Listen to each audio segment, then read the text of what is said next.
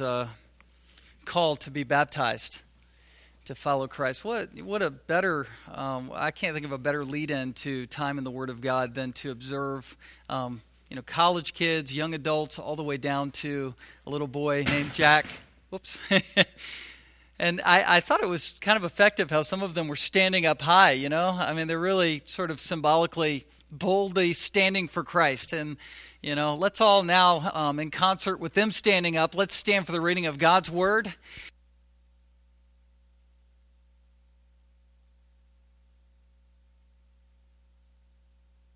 There we go. Psalm 19 this morning is our passage. And this is uh, a great passage to get us started for 2014, getting a fresh look at being committed to communing with Christ as he is revealed in creation and in the Word of God. So, Psalm 19. Uh, this is a psalm of David. The heavens declare the glory of God, and the sky above proclaims his handiwork. Day to day pours out speech, and night to night reveals knowledge. There is no speech, nor are there words whose voice is not heard. Their voice goes out through all the earth, and their words to the end of the world. In them he has set a tent for the sun, which comes out like a bridegroom leaving his chamber, and like a strong man runs its course with joy. Its rising is from the heaven, the end of the heavens, and its circuit to the end of them, and there is nothing hidden from its heat. The law of the Lord is perfect, reviving the soul. The testimony of the Lord is sure, making wise the simple. The precepts of the Lord are right, rejoicing the heart. The commandment of the Lord is pure, enlightening the eyes. The fear of the Lord is clean, enduring forever. The rules of the Lord are true and righteous altogether. More to be desired are they than gold, even much fine gold, sweeter also than honey, and drippings of the honeycomb. Moreover, by them is your servant warned. In keeping them, there is great reward. Who can discern his errors? Declare me innocent from hidden faults. Keep back your servant also from presumptuous sins. Let them not have dominion over me. Then I shall be blameless and innocent of great transgression. Let the words of my mouth and the meditation of my heart be acceptable in your sight, O Lord, my rock and my redeemer. You may be seated. 2014. Did you ever think that you would live the day to be in the Buck Rogers generation, right? I used to watch that show in the 80s and amazing things were happening in 2014, you're right? And they really are. And it is amazing age to be a part of and in in the 21st century. Uh, but I'll tell you what, no matter how transient and how um, sort of exponentially different the world is around us and as it's changing, the Word of God lasts forever. The Word of God is the standard, it is the staple, it is the enduring foundation for the Christian life. No matter how our world changes, no matter how our culture digresses, no matter how technology is different, no matter what is happening around you, no matter where you live. Uh, I never thought I would be up here in Anchorage, Alaska, but this is where the Lord has planted me no matter where you are, the Word of God is your standard. It is the enduring foundation for your life. And I want to call this church, us, the people of God here, to be in the Bible in 2014. It's uh, very normal and natural, I think, to um, evaluate how you're doing spiritually when you come to January 1. That's Wednesday this week. Uh, it's something that I think it's is foolish to deny yourself of and to to miss out on evaluating yourself. It would be foolish to just ignore the natural, normal life rhythm where we kind of come to a place of examination. If we just ignore that and sort of walk away from that moment, that's foolish. It's, uh, it's ignorant not to examine yourself. It's important to see where you are, not just in terms of your health, not just in terms of uh, your finances, but most importantly, in terms of where you are spiritually. you should ask yourself, how am I doing in terms of my relationship with Christ, my daily walk with Christ? And I guarantee you, if you take a moment and stop yourself out of your modernized, pragmatic, busy life, and I'm the first to the altar here, by the way. it, you know, we, we run and race, and if you stop yourself out of that race and isolate in your mind, you sort of draw a circle around yourself and isolate in your mind the question, How is my relationship with Christ? You might come up a little bit discouraged. But I want to encourage you that no matter where you are in your walk with Christ or where you aren't yet in your walk with Christ, the Bible is here. God's love letter to your heart and into your life is here for you to read, for you to meditate on, for you to evaluate yourself with, for you to commune with the living Christ. It's here through the Bible.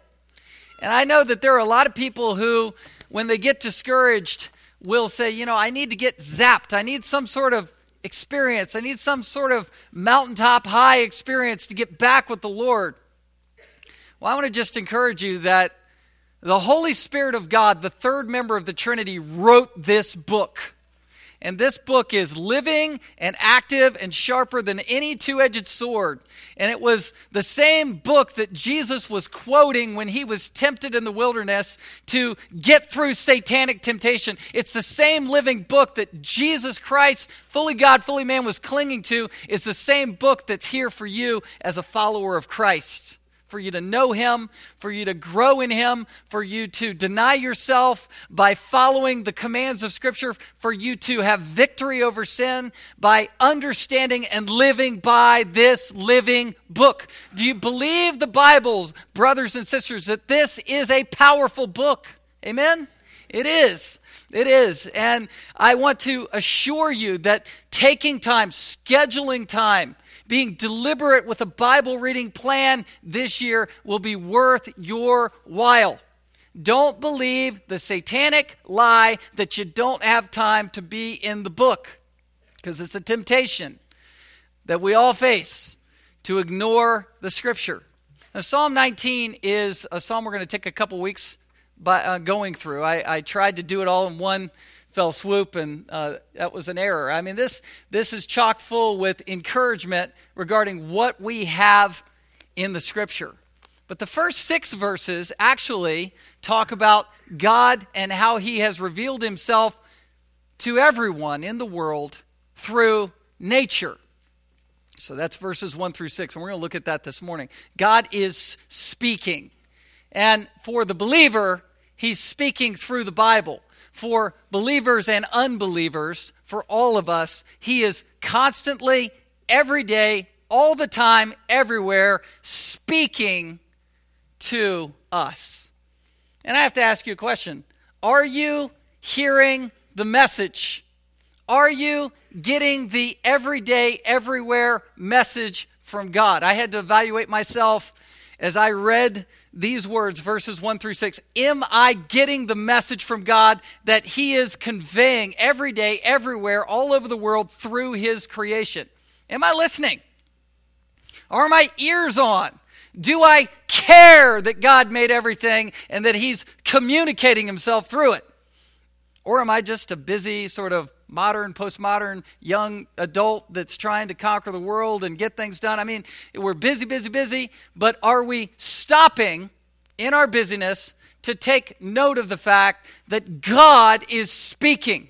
And in verse, verses 1 through 6, He's speaking through creation. The old saying goes familiarity breeds contempt.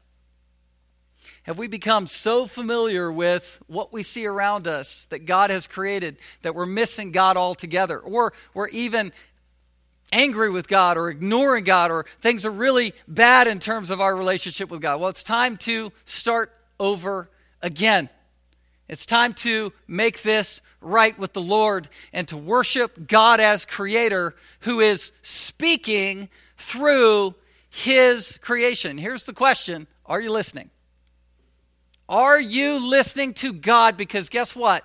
The Word of God says He's always speaking, every day, everywhere.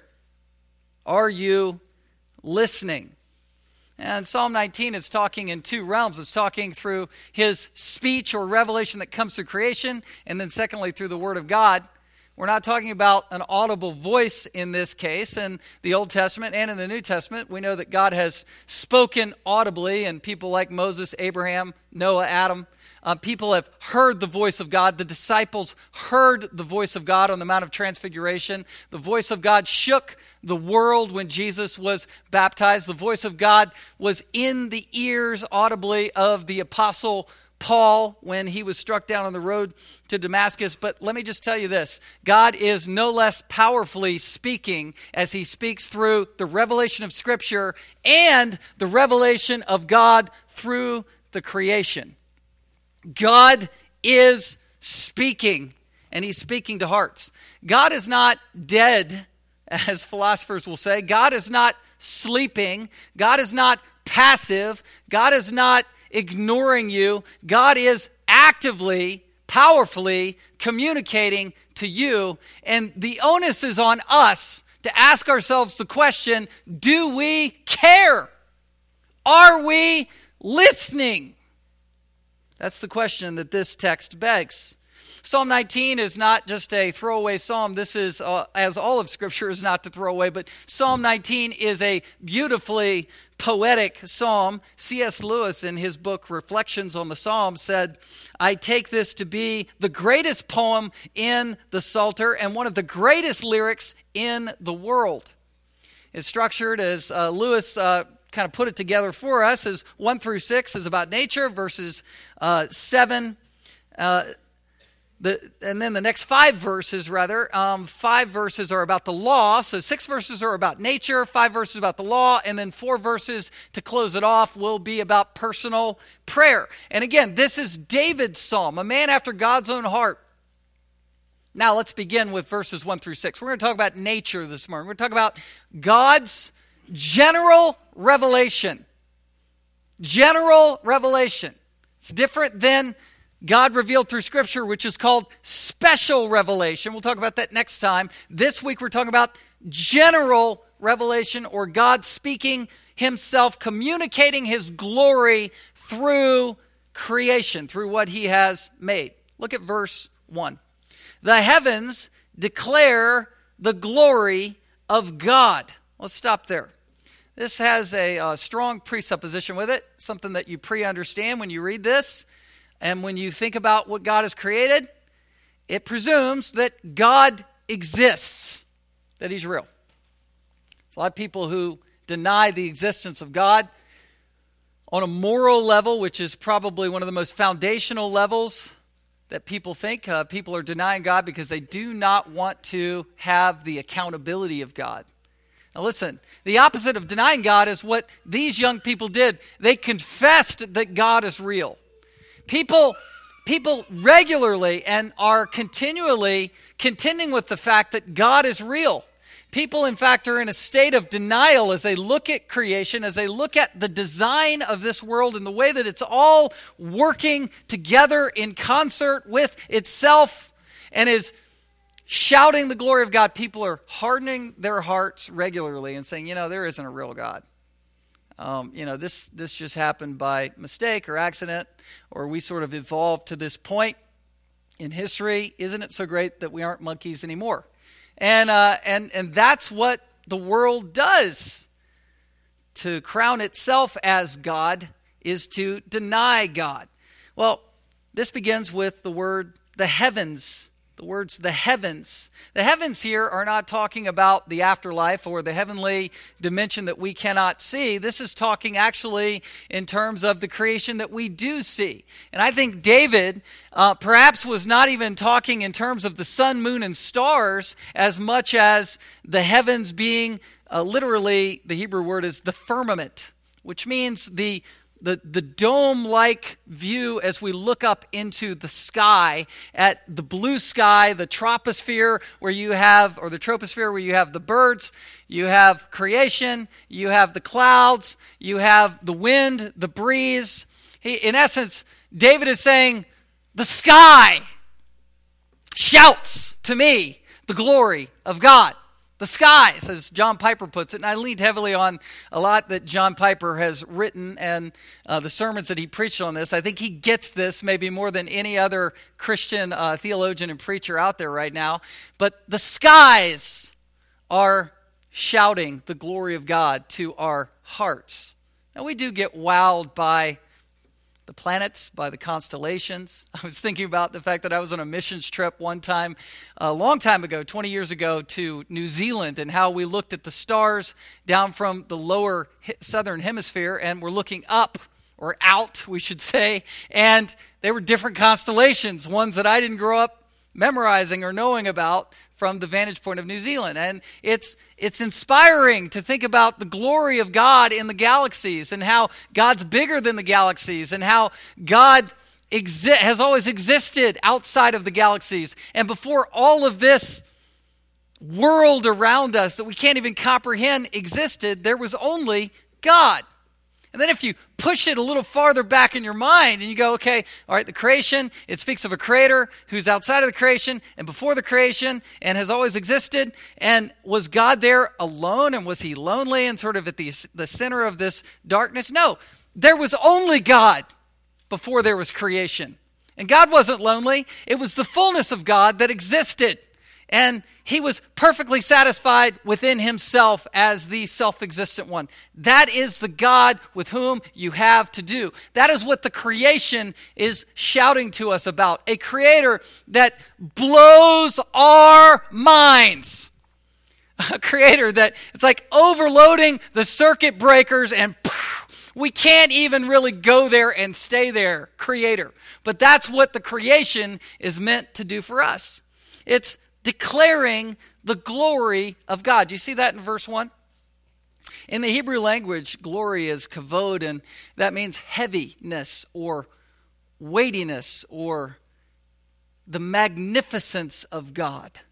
God is huge. He's beyond anything that we can fully grasp. And guess what? As we look at creation, as we look at the mountain peaks around us, as we look at one of my favorite things to do. I haven't done yet this year. Um, it's kind of wild, but to go to Beluga Point and to watch the crackling ice, you know, just kind of crackle next to the different bits of ice and move around. Isn't that amazing? How you see the you know the tidal um, the tidal dimensions going and the crackling popping of ice around us. It, it just exudes to us that God is powerful, that, that God is behind that dynamic as you watch something like that. That just seems otherworldly and it pushes our minds and pushes our affections towards a God that's bigger than we are. And it's easy to pass over the Bible and to get out of healthy spiritual habits, isn't it? Well, I think in some ways it might even be easier to miss God as He's speaking regularly through creation. I mean, it's important to have a daily time with the Lord. It's important to always be thinking about God who has created everything around us, who holds everything together in the microsphere, and who is behind and holding everything together in the macrosphere. He's huge, predates everything. Who's ever heard of uh, you know that great pagan theologian Carl Sagan. Ever heard of him? Well, um, yeah, there was a show on PBS where he, it was called Chariots of the Gods, and he was sort of commenting on the new optimism. And I think this is still reigning today. You know, they have different things on Mars now, and everybody's sort of looking, you know, is there life out there? And I, uh, his comment made me feel sorry for him because if you don't believe in God, but you're trying to look for other life that's out there, you come away empty and vacuous. And he on that show said, It's nice to think that there is someone out there that can help us. You know, it's sort of a sad thought because he's looking in the wrong realm. He's looking here for something else to help us when God is there in it, and he's lonely in his naturalism in that comment. Remember the cosmo- cosmonaut, and I probably won't get the pronunciation right, Yuri Gagarin. Somebody will come up and tell me how to say that later. But um, the first man in space, the cosmonaut who um, went around the planet 108 minutes he was up there, and it was at the height of the Cold War, and this cosmonaut, Yuri, um, was proclaimed by the Soviet Union to have announced when he was out in space, quote, I went up to space, but I didn't encounter God. Now, there's all kinds of commentary as to whether or not he actually said those words or not, or where he was in terms of his own personal faith. But the sentiment is clear that, that people want to say, God isn't out there. I've been up there, he's not out there. But they don't understand that out there is creation, which begs that there is a creator. Let me ask you a question Are you listening to his message about himself that glory is on display through the creation. Are you listening to the everyday, everywhere message from God? Well, the Lord not only exists, the Lord is creator. Look at this the sky above proclaims his handiwork. Listen, there's a lot that can be said about God. One of the greatest things that we can know about God, though, is that He is the Creator and that there is a distinction between who He is and everything else that He made. It's the creature creator distinction. There's a difference. We're made in the image of God. We like to create, but we create from things, things. God is the only being that created something out of nothing because that's what makes him God. And that's why it's important for us to be a witness to this creator, to stand for God as creator, who spoke everything into existence from nothing. That's what makes God God. That's that's who we worship. And when people undercut God as creator, they're undercutting the God that we worship. Ecclesiastes 12:1 Remember the creator in the days of your youth. All kinds of skepticism, all kinds of science, all kinds of theory, all kinds of philosophy wants to deny God as creator.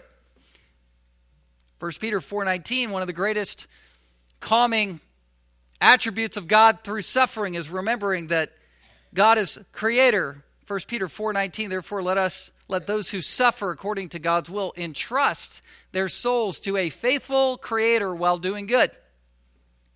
Turn your Bibles to Romans 1.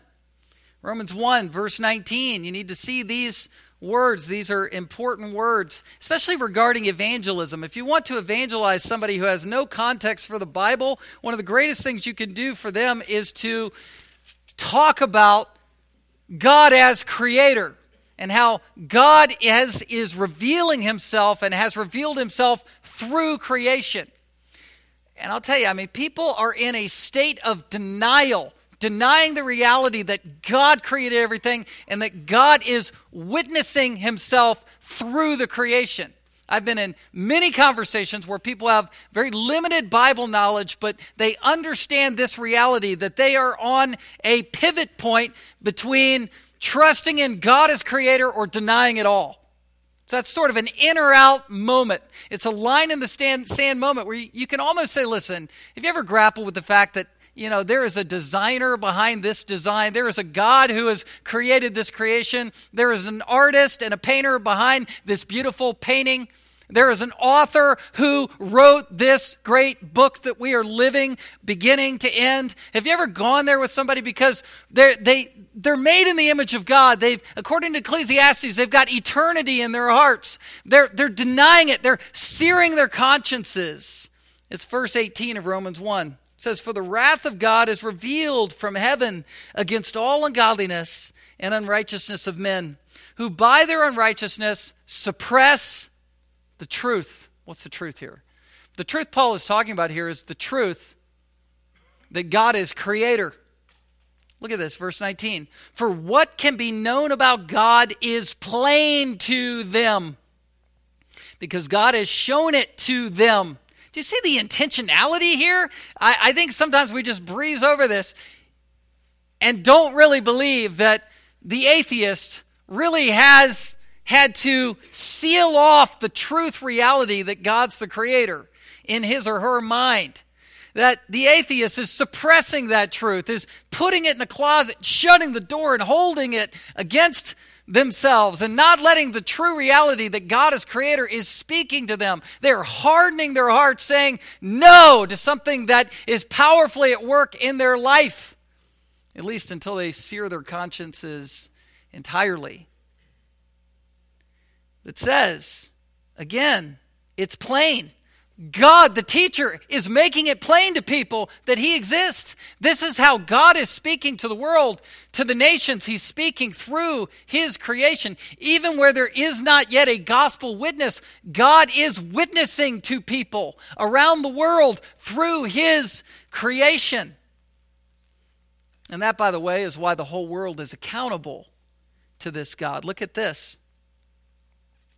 It says, verse 20, for his invisible attributes, namely his eternal power and divine nature, have been clearly perceived ever since the creation of the world. Do you see that? Invisible attributes, God's self existence, God's transcendence, God's omnipresence, God's omnipotence, God's authority, God's holiness, God's wrath, God's glory. It's defined through creation. I don't, I was uh, reading a quote um, by Lewis on the Four Loves, and he said, You know, I, I don't know that I would have been able to define glory without creation. I don't know that I could have defined what it means to fear something unless I had peered over and peeked down into a massive crevasse. The creation explains God. It does. I think sometimes I have to blast myself into seeing sights of creation just to rekindle things. There was a there's a Wheaton professor, Clyde Kilby, who, who spoke of this. He said after a fresh snowfall or first buds of spring on Monday, um, that will fill us with delight and meaning, and then by Tuesday we're ignoring it altogether. We don't want to ignore the message. We want to hear the message. Well, God's invisible attributes that's coming through, his eternal power and divine nature, clearly perceived, have been clearly perceived ever since the creation of the world in the things that have been made. You see that creative effect, so that they are without excuse. Well, how does this work out where people are held accountable by creation, but we know clearly from Scripture that it's the saving message of the gospel that brings people to faith in Christ. So, how can they be condemned by not believing in the God who has created everything when they need to hear the gospel to believe? Well, God, I believe, is sovereign in all these things. And so, as people are melting in their hearts to the awareness of who God is, guess what God does? He sends missionaries to come and preach the gospel and seal the deal.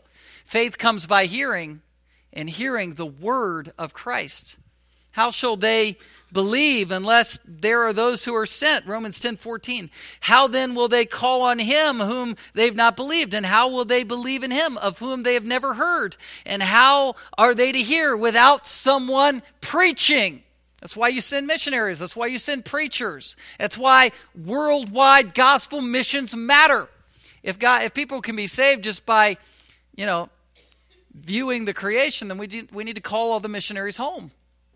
But instead, we believe in gospel ministry and gospel missions. And the fact that we believe in the sovereignty of God should comfort us to say God is working all these things together. He's, he's softened the hearts of those who are, who are being called to believe from every tribe, tongue, people, and nation. And so we send the gospel heralds to connect with those softened hearts as they hear the gospel. They believe, and it happens. The gospel's powerful, the gospel works.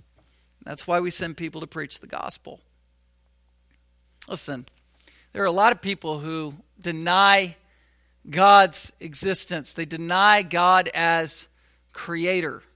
And, you know, there's a lot of pagan religions that we can sometimes pick on and we can say, well, you know, they they make God the sun, or they, you know, they worship God as a pantheist. They believe God is the creation and they're so pagan. But there is a paganism of a more sophisticated ilk in our country, in our world, in our education system. I want to read from uh, uh, this book. It's called For the Love of God. It's written by D.A. Carson. One of my twins is named for this dude, um, D.A. Carson. He's one of my favorite theologians.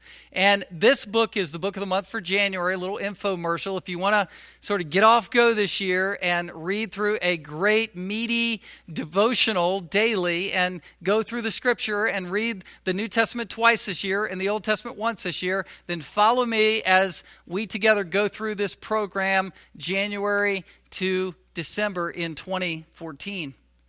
This is what he says about Psalm 19. It says Psalm 19 verses 1 and 2. But just as ancient peoples manufactured complex myths to explain the sun, the moon, and the stars, the shame of our culture is that we manufacture complex scientific myths to explain them as well. Of course, our knowledge of how things really are is more advanced and accurate than theirs. But our deep seated philosophical commitment to the notion of random, purposeless, mindless, accidental, steady state origination of everything is horribly perverse. Anything to avoid the far more obvious conclusion of a supremely intelligent God capable of spectacularly wonderful design. The evidence is there. The celestial host pour forth speech night after night and display knowledge. a lot of people out there that are denying God and doing it in sophisticated ways, and it's our job as believers to resonate with the witness that God is giving us through creation and to resonate out loud to people. That's evangelism. Well, God is communicating. He's communicating every single day. Verse 2 Day to day pours out speech, and night to night reveals knowledge. Pours out. It's, as James Montgomery Boice put it, it's uh, bubbling out. It's always happening. It's like a waterfall of God's messaging is happening in our world day to day and night to night, revealing this knowledge like a gushing spring to us. Again, I have to say, I, I don't always look around. I I know that I remember one of my wife and I we went on an early um, date in upstate New York, and you know I was dating her, so I was looking at her, you know, and I, I wasn't looking at creation. I was I was interested in her, and so we were on this date, and we're walking through this nature trail where she grew up, and she took me to this sort of bubbling brook, and and you know it's. You, you know, the unicorn went by. No, just kidding. I mean, it was just this sort of moment of, of beauty and and uh, rocky faces in in um, the Northeast and moss and bugs and you know and and fish and things. And we're standing there, and and Judy got this sort of glow about her and began to smile and said, "What does this make you think of?" And I'm thinking. You, I, you know, I, I, I want to marry you. And what, what? And she's going, no, this is all about God. This is God speaking. And I'm thinking, wow, she wants to have a worship moment, and uh, and that's that's how we are to be as Christians, filled with the Spirit, looking at things in the expanse around us, and looking at microcosmic things, and looking at bugs, and looking at life, and looking at animals, and looking at people, and and experiencing God's joy and pleasure through creation. That's a great way to be happy if you're not happy, is to turn your focus on what God has created and enjoying God through creation. So he's communicating every day. He's communicating without words. This can be confusing if you don't read this through more of a poetic lens, but um, look at verse 3. There is no speech, nor are there words whose voice is not heard. Their voice goes out through all the earth, and their words to the end of the world. Well, the idea here is that, uh, sort of as John Piper puts it, he says, God is talking to the world every day. He's using the medium of wordless words, speechless speech, voiceless voice through the sky. So it's God's speech through what we see. If you're not blind, you, you see the glory of God through we, what we hear, through what we taste. It's, it's as we experience the breeze on our face and we feel the stabs of joy in our hearts as we see something that excites us. So I was talking to my oldest daughter about Christmas, and uh, it was just this sort of sweet conversation we were having about anticipating Christmas. And, and you know, she's getting older, and so it, it's not maybe as, as exciting as it is when you're six years old. But I, I was just talking to her about how I remember being six.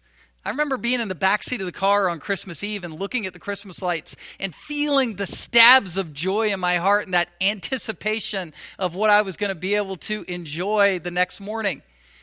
That's something that we can have as a blessed gift in our hearts regularly and, and should have as Christians who worship God, who's the great gift giver. James 1, it says that he is the Father of lights, raining down gifts from heaven to us. The lights there are the stars, James 1, the Father of the stars. He knows them all, He's named them all, and He gives them to us as a gift, as a medium for us to worship God as He speaks without words that we hear. You know, I, I recognize things that are beautiful, even though sometimes I'm not a, st- a sophisticated person, you know, with art or music. I sort of fell in love with listening to Bach when I study, but I loved Bach before I even knew it was Bach. I just thought it was Yo Yo Ma playing something really cool, and it was Bach you know and behind bach and the reason i like bach is that bach is a genius and so behind that music is genius. It's the same thing with the creation. To the contrary if you ever um, sort of waste your time and, and watch a reality show like uh, american idol or something like that and watch the auditions where someone gets up who obviously has never been musically trained. Obviously, there's no genius behind his or her voice because that person is screeching, not hitting the right notes, and you sort of like wince at the TV. It's great entertainment, but it, it's not genius. By contrast, when you see a painting, and you know, I've been to some great museums where suddenly I'm standing in front of Monet or or or something else and, and it's beautiful. And I don't know why it's affecting me, but it's affecting me because there is a designer behind the artwork that makes it glorious. And that's what we have painted on the canvas of the world around us, the terra firma around us, the firmament as we look up and see the beauty of God speaking through it. So, God, He's communicating every day without words. And he's communicating to everyone. Do you see that? Their voice, that literally is the, there is a line going across the expanse out there through all the earth, and their words to the end of the world. One person put it this way As created beings, we're all looking at the same moon. we are. We might see it, you know, from a different vantage point up here, but but basically, we're looking at the same moon. We're looking at the same moon that William Shakespeare looked at when he wrote sonnets about that moon. We're looking at the same moon. And so there is a transgeographical effect that David is pointing out here that everyone who's ever existed around the world is gazing upon God's creation. That's why we're all held accountable to this same God. And then he, he's moved in his own heart as he writes this poem and he's moved in a way that, that I think he's, he's sort of describing how we're supposed to be moved. And the only way he can describe how we're supposed to be moved in our hearts by creation is by writing it poetically, illustratively. Look at the end of verse 4 going into verses 5 and 6. This is God communicating through inspiration. He wants to inspire us. It says, In them, this is the communication. He has set a tent for the sun, which comes out like a bridegroom leaving his chamber, and like a strong man runs its course with joy. Its rising is from the end of the heavens, and its circuit to the end of them, and there is nothing hidden from its heat. There's three illustrations here. It's the idea that there's a tent, and a, when the sun rises, as we perceive it rising, it's like a torch is coming out of the tent. And then he broadens it to say, and I, I he, he's saying, I want you to resonate with the dawning of the sun as if you're remembering what it's like to be married on your wedding day and you're, you're coming out from your chamber in all of the anticipation of the rest of your life being wed to your spouse and the anticipation of the joys that you're going to have in that life. I guarantee you on your wedding day, you're probably not thinking about, you know, the difficult times that you're going to have, the suffering that you're going to have, the, you know, you vowed to stay together in sickness and in health, but you're not thinking about your spouse getting sick or you getting sick or, or you having a falling out or arguments. No, your heart is just on fire in terms of the joy of anticipation that you're going to experience being married. And that's what David is doing. David, you know, he's the king who's the man after God's own heart, who's written this psalm, who's, who's standing perhaps on, on Mount Zion and he's watching the sun emerge and, and he's, he's thinking, there is joy and inspiration in this moment. And I've just got to say, shame on us in Alaska if we don't enjoy the sunsets around here and, and the rising of the sun. Psalm 113, it should be a worship experience every time we see the sun rising and setting. Psalm 113, 3 from the rising of the sun to its setting, the name of the Lord is to be praised. It's like winning a victory. This is the kind of third illustration found here, verse 5. Like a strong man runs its course in joy. It's crossing the finish line. It's being thrilled in your heart to when? Well, things shift a bit at the end of verse 6. And as is always the case when you explore the heights and depths of the glory of God, you, on one hand, view God with great joy in terms of his magnificence. And on the other hand, there's a sense in which when you're in the awe filled presence of God, you just have to kind of bow in fear and trembling before who he is. Right? There's joy in the presence of God, and then there's great reverence and humility and humbling as we explore the heights and depths of the glory of God. Because the kavod, the glory, the weight of God is, is wonderful, and it's almost too much to take in. And it's always both if you look at the God of the Bible. He doesn't just become your buddy and your friend and, and that's it. No, he's a, a friend of yours as a Christian, but he is God, very God. And we have to give him his due. And the picture of the sun here is not only a picture of joy, but also a picture of accountability. God is communicating accountability. This is a pivot point in the poem. Verse 6 going to verse 7 is going to shift from creation to the Word of God and how the Word of God is sufficient.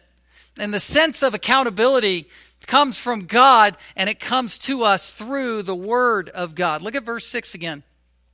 Its rising is from the end of the heavens, and its circuit to the end of them, and there is nothing hidden from its heat. Now, look, uh, C.S. Lewis was talking about this again in his book on the Psalms, and he was saying, we're not talking about the kind of sun heat that we experience up here, and what he meant is in London or England, and and you know we would translate the same thing up here in the circumpolar, but but we're talking about sun that is piercing like this. That's what Lewis said. The sun is not mild in its heat, but the cloudless, blinding, tyrannous rays hammering the hills, searching every cranny.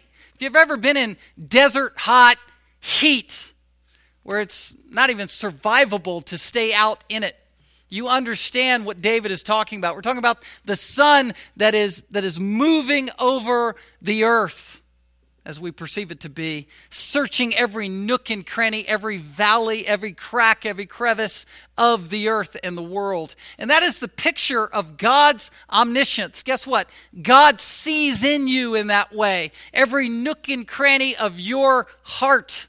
He knows everything about you. The searchlight of God's presence is upon us, and we have to recognize that we are accountable to Him. That's what David is saying. This is part of God's message that He brings to the world, that He is holding the world accountable.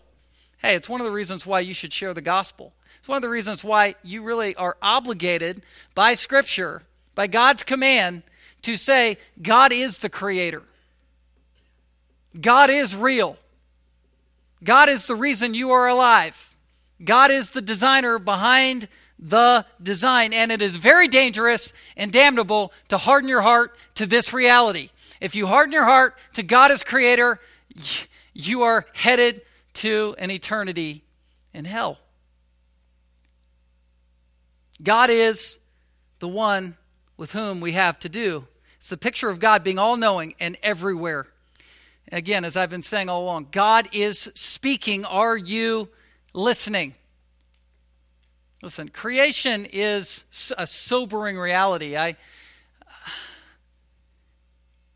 it's a beautiful reality at the same time. And I just have to skip ahead. Um, just look at verses 12 and 13. This is what David said regarding the Word of God. Not only does the world keep us accountable, but the Word has its searchlight effect on us. Who can discern his errors? Declare me innocent from hidden faults. Keep back your servant also from presumptuous sins. Let them not have dominion over me. Then I shall be blameless and innocent of great transgression. We want this accountability as believers in the sense of who God is as He is communicating Himself through creation, but we also want the searchlight of the Word of God in our hearts. Let me say this Are you depressed? Are you discouraged? Are you sort of flatlined in your worship as you go into 2014? Worship God, the God of creation. Don't worship the creation, but as part of the creation, join the chorus of worship. I'll never forget the idea of trees as they are extending up. They're a picture of people reaching their arms up to heaven in worship to God. We need to join that concert we need to join that choir exalting God. You know, I, I had the privilege uh, a long time ago, 20 year, 20 some years ago, of eating breakfast with John Piper. And it was, uh, it was just a kind of a fluke thing. I, I volunteered to drive him where he was speaking. And so we went to, uh, I forget, Denny's. It's like I really took him to a hot, you know, place. Hey, I'm going to honor you and bring you to Denny's. And so, you know, he is a, a good sort of puritanical aesthetic, uh, ordered a bagel with cream cheese. That's all I want, just a bagel, you know. And so we sat there, and I was working in my seminary time uh, on a Christian biography assignment where I had to read a biography um, of a prayer warrior and it was David Brainerd that I chose. And David Brainerd was a young um, missionary, young pioneering missionary um, in on the East Coast. He was from Connecticut uh, and was one of nine siblings uh, raised on a farm. He had no interest in farming. He was very brilliant, and so he went to Yale. And uh, during his time at Yale, uh, there was there was some liberalism even in the earliest days there. Whitefield would come through and he'd rally the students to love the Bible, and then you had some educators there who would point people away from the Bible. Is So much so that uh, if you spoke against a professor using God's word, denigrating um, their belief system, you could be expelled. And as a matter of fact, that's exactly what happened to David Brainerd. He Brainerd. He'd fit well up here in Alaska, right? He just he just said it like it was, and he looked at the professor and, and said, "Look, you are as dead spiritually as this chair." Later, he had to apologize. Uh, he did apologize, and but he was expelled out of out of Yale. So he went ultimately to be a missionary. He joined a group called the New Lights and uh, would um, minister to the Indians, the Native Americans, and he would preach the gospel to them up and down the East Coast, down in Delaware. He wrote missionary biographies, uh, uh, uh, a missionary biography that influenced um, the likes of William Carey, missionary to India, and also Jim Elliot. Um, these were the impetus for them going into mission missionary work. He was a contemporary with Jonathan Edwards and ultimately died at the age of 29 of tuberculosis. But I was sitting there with John Piper and I was trying to pull out, you know, can you incarnate David Brainerd to me and, you know, fire me up about this project? he said, well, number one, he said, read the book, read the biography. I mean, just, yes, sir, you know. And then secondly, he said, the thing about David Brainerd is that he was this faithful, godly man who loved the Lord, but he, he missed out on God's ministry that he could have had to him because he was a very depressed man and he missed out on God's glory and his message to his heart through creation. He missed it. I just never forgot. That's all he said about him. And I, and I thought, wow, I'm never going to forget that. Let's not forget that this morning as the Word of God has called us to worship God, the God of creation. Amen? Let's pray. Lord, thank you for time in your word. We have. Uh, We've drunk deeply of your truth, and uh, Lord, we thank you for the baptisms that preceded time in the Word. We know that, Lord, we're here because we've been transformed. We've been brought from death to life. And Lord, I pray that we would live in this eternal life that starts now in 2014. Lord, let us rejoice in you and glorify you as creator of all things. And thank you that you have created life in our souls. Lord, I pray for anyone here who has not yet believed in you. Lord, if you have not yet said, let there be light in someone's heart who's in this room, I pray that you would call them to Jesus Christ. Lord, draw them to the Savior. Lord, let them see the Lamb of God who takes away the sins of the world. Let them irresistibly see that Christ is more glorious than anything this world has to offer. As glorious as your creation is, you are more glorious, you are more satisfying than anything this world can offer. And I pray that you would call and draw people to yourself, seal them with your Holy Spirit in belief, in faith, believing that Jesus is the perfect substitutionary sacrifice for all of their sins. Let them repent and believe and follow you as Lord this morning. In Jesus' name we pray. Amen. Well, uh, thank you for uh, time together on this uh, Christmas Eve, uh, Christmas Eve, New Year's Eve service, and uh, may we all rejoice as we pray in the new year together. I just want to say a final word uh, to those of you who are new guests or um, inquiring about um, anything regarding our church. I want to meet you in a few moments in the Connect Center. I'm going to scurry back there um, at, right after the service. Love to meet you, greet you, shake your hand. There are places for your kids to be if you have them, and food to eat and things like that. Um, we'll give you a free book and anything you need. If you need to be baptized, um, you know, why don't you be bold and bless the congregation and bless God by um, following the Lord in believers' baptism? We love to keep the waters stirred here, um, keep baptizing um, new believers and believers who've been in the faith a long time. So, talk to me about baptism. If you want to become a member of the church, we would love to um, formally recognize your membership um, at Anchorage Grace Church. So, come see me, talk to me about anything um, back there in a few moments. Let's stand for prayer.